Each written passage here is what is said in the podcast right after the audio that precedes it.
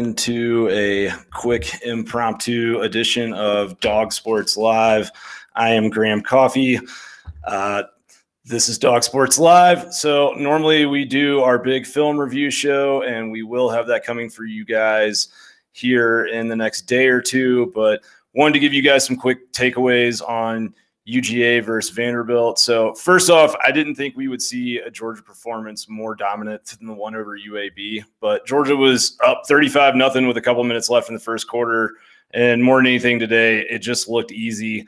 Georgia looked like a number one team. They were dominant in the way that you've seen Alabama be dominant over the years, or like old Nebraska and Miami teams of past decades. So, exciting to see from Georgia just because there has been games against Vanderbilt under Kirby Smart, where the dogs have kind of struggled to put to put them away a little bit. Uh, 62 points.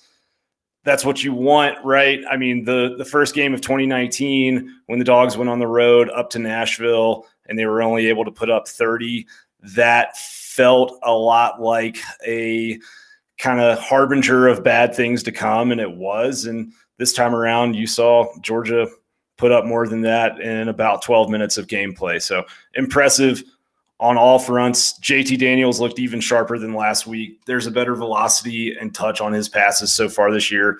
And I attribute that to having a fully healthy back leg to push off of. Nine of 10, 12.9 yards per attempt. That's good explosiveness from your passing game. If you look at yards per attempt in college football, uh, anything around 10 is great. Anything up near 11 is superb. Anything over that is uh, astronomical. So just one game, just 10 pass attempts, small sample size. Don't want to read too much into it, but 12.9 yards is good. Uh, lastly, with Daniels, he's just processed everything really quickly, especially since coming back from the the UAB game when he set out. When Stetson came in, he scanned through his reads a couple times on a few occasions and with JT, you see a difference. He just sees guys coming open before they're into the passing window, and he's throwing these guys open. It's high level stuff, and the offense moves really, really efficiently with him under center. So, a lot to be excited about there. I didn't have any issue with Georgia taking him out of the game when they did. They have a roster loaded with blue chip guys, and those guys want to play. And giving them some good game action lets the staff know what they have and it also keeps them happy in this era of the instant transfer rule. Like you got to find a way to to let these guys contribute.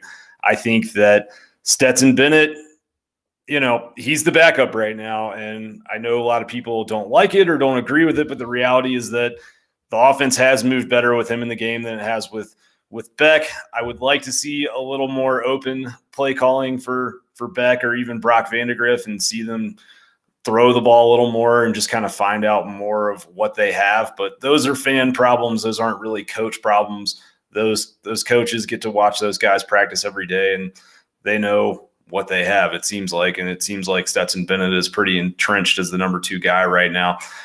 Uh, Ladd McConkey. Wow, right? So much more wiggle than I realized. He looked great with the ball in his hands very elusive, making guys miss in, in tight spaces. But what really surprised me more than anything, because I, I, think we knew that he was good in kind of close quarters, and that's why Todd Monken had been designing a lot of stuff in the screen game for him. But seeing him go back in the back corner of the end zone and high point that ball over a defensive back was impressive. And I, I think he's athletic. I think Monken is using him creatively. Uh, I think we're going to continue to see him get touches. I think he's warranted that even as some of these skill guys return. So uh, Brock Bowers, like, might already be the best tight end in college football, right? If you had to pick a favorite for the Mackey Award right now, it's probably him. Uh, I don't think we've ever seen anything quite like him at UGA.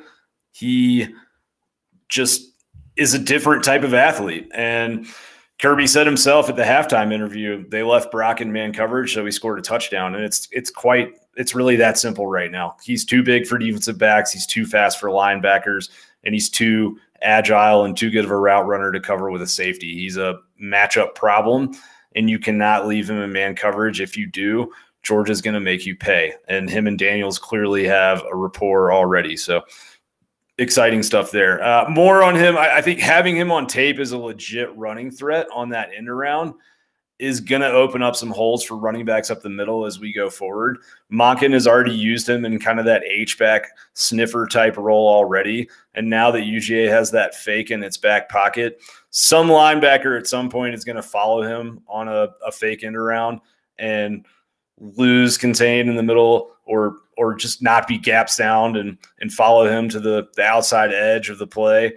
And it'll probably open up a numbers advantage at the center of the defense that could allow Georgia to to gash a big running play up the middle. So creative stuff. We like to talk about that. If you're new to Dawg Sports Live or haven't seen us before, we we really try to give you guys an idea of how one thing sets up another. And Todd Monken is really fascinating from that standpoint because he's always kind of leaving crumbs on tape for things that we may see down the road.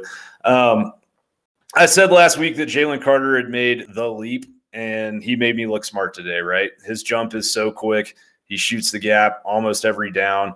He just also gets to the ball carrier with an attitude. So getting him back across state lines before the Nashville Police Department can charge him with brutality or assault is probably a good thing because there were a couple plays today where like he really just uh came to the ball carrier with with some anger and intention, and uh, he continues to impress. I think for my money right now, I would say, despite all the talent on that defense, he may end up being the guy who uh, we see actually drafted highest in the NFL by the time his career is over.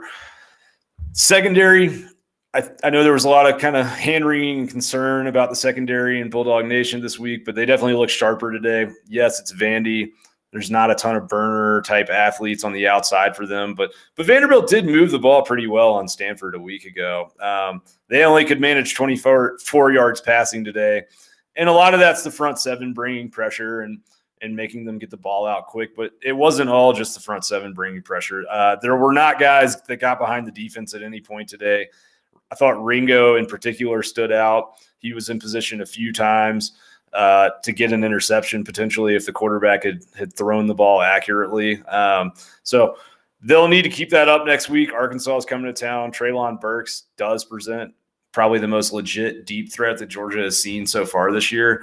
But I like where that unit is going. Also, Kamari Lassiter coming in. We've heard Kirby kind of brag on him throughout fall camp and throughout the first couple of weeks of the season and has talked about needing to find ways to get him on the field. And the way he played that deep ball interception was beautiful. He knew he had safety help over top, came under the bottom. Also, he just his hands impressed me. He played that ball like a wide receiver. So I expect to see more of him in the defensive back rotation. Um, speaking of Arkansas, I think Vanderbilt putting in Mike Wright, the backup quarterback, did UGA a huge favor. It took a series or two before uh, the linebackers, in particular, and and the D line fully adjusted to the quarterback kind of running threat there. But once they did, they were assignment sound, and they'll have to replicate that next week against Arkansas. They're going to run a similar type system, uh, that kind of quarterback zone read. They want to do, you know, they want to have a guy responsible for the quarterback because it opens up run lanes, it opens up numbers advantages in the box for the offensive line. So Georgia kind of got a jump ahead on their homework for next week. That defense is just dominant right now. Uh, first team unit is the best in college football, I think, by a, a pretty sizable margin at the moment. But the thing that continues to impress is just there's not much drop off from the first teamers to the second teamers, and even some third team guys flash today. Like MJ Sherman, when he came in, he just looks like a different type of athlete out there. He's huge. He moves quickly. Uh, he was. I, I didn't know he was number eight. To just be honest, and like as soon as he popped on the screen, I was on Google. Like, who is that guy? Because he just looks like a different type of athlete, and he is. So uh, I think we're going to see possibly him in more pass rush packages moving forward. Uh, he seems like the type of athlete that is just going to be hard to keep on the bench. But Robert Beal, uh, all these guys. I mean, there's just so many guys right now that are getting to the quarterback and also doing a really good job in pass coverage and just playing their assignments. So uh, whenever Georgia finds themselves in a four quarter game, and at some point they they will, it's going to be a huge advantage to keep having all these fresh defenders rolling in while an offense, you know, gets to the 50, 60, 70 snap point in a game and starts to tire out. Offensive line, I don't want to make any big statements on until I get a chance to watch the tape, but I did see some better push at times uh, from the guard position. I thought Salyer when he was at guard with Jones at left tackle, they they looked very good on that drive, and I liked where they went with that lineup. But then we saw Broderick Jones struggle a little bit late in the game, particularly once Vandy knew that UGA was going to run on every down. He struggled to hold up in in run blocking. Uh, pass blocking all day was phenomenal. Georgia's quarterbacks had all day to throw. Run blocking was kind of hit or miss, but I I did see some moments from Shaffer and Ericson that were were better than what I've seen kind of to this point in the season. And I, I was pretty critical of those guys last week. So credit where credit is due. I thought they looked better today. But uh, man, when Amarius Mims comes in the game, it's hard not to notice him. And uh, I again, I need to watch the film further, but part of me wonders if he might just be too good and too athletic to keep on the bench. Uh, it, it's pretty noticeable when he comes in. There starts to be a pretty big push behind him, and his footwork just looks so natural that he he really pops off the screen. Lastly, uh, Georgia's the most complete team in college football right now. Uh, Vanderbilt is bad, but they beat them 62 to nothing in a game where JT Daniels played 20 snaps. Jordan Davis played nine snaps. Uh, like Georgia has star power in a lot of places on the team, but even when that star power is not on the field, there is star power, if that makes sense.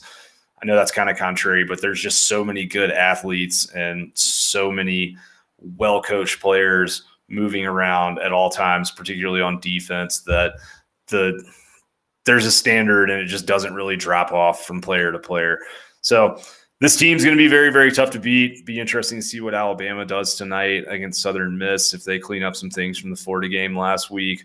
But uh, Georgia's got Arkansas coming to town next week depending on how the fourth quarter of this A&M Arkansas game plays out, could be a top 10 matchup, should be a good test for the dogs.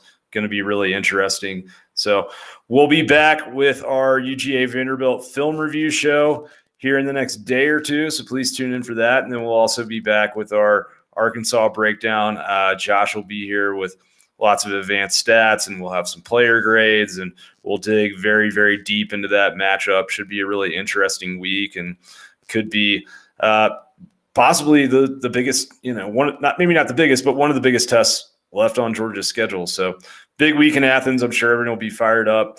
Thank you guys for tuning in. Um, my name is Graham Coffee. You can find me on Twitter at Dawg Out West. Dawg, obviously spelled with an A and a W. And this has been Dawg Sports Live. Come follow us on Twitter at Dawg Sports underscore live or find us on YouTube at Dog Sports Live. Uh, so many of you have started subscribing to YouTube and also subscribing to the podcast channel. Please keep that up. We we really really appreciate it. We appreciate your engagement. Tons of comments, tons of fun conversations we're having with you guys. Right now our numbers are kind of doing this and the show's really taken off. And that's because you guys enjoy it and you talk about it and you share it with your friends and you engage. And we really really really really really appreciate that. So look forward to seeing you guys here in the next couple days and we'll obviously be back soon. But until then enjoy the rest of your saturday. Lots of interesting stuff going on here in this afternoon slate. Auburn on the ropes a&m arkansas clemson on the ropes in raleigh. So I'm going to go check that out. But thank you guys for tuning in. Have a great rest of your weekend.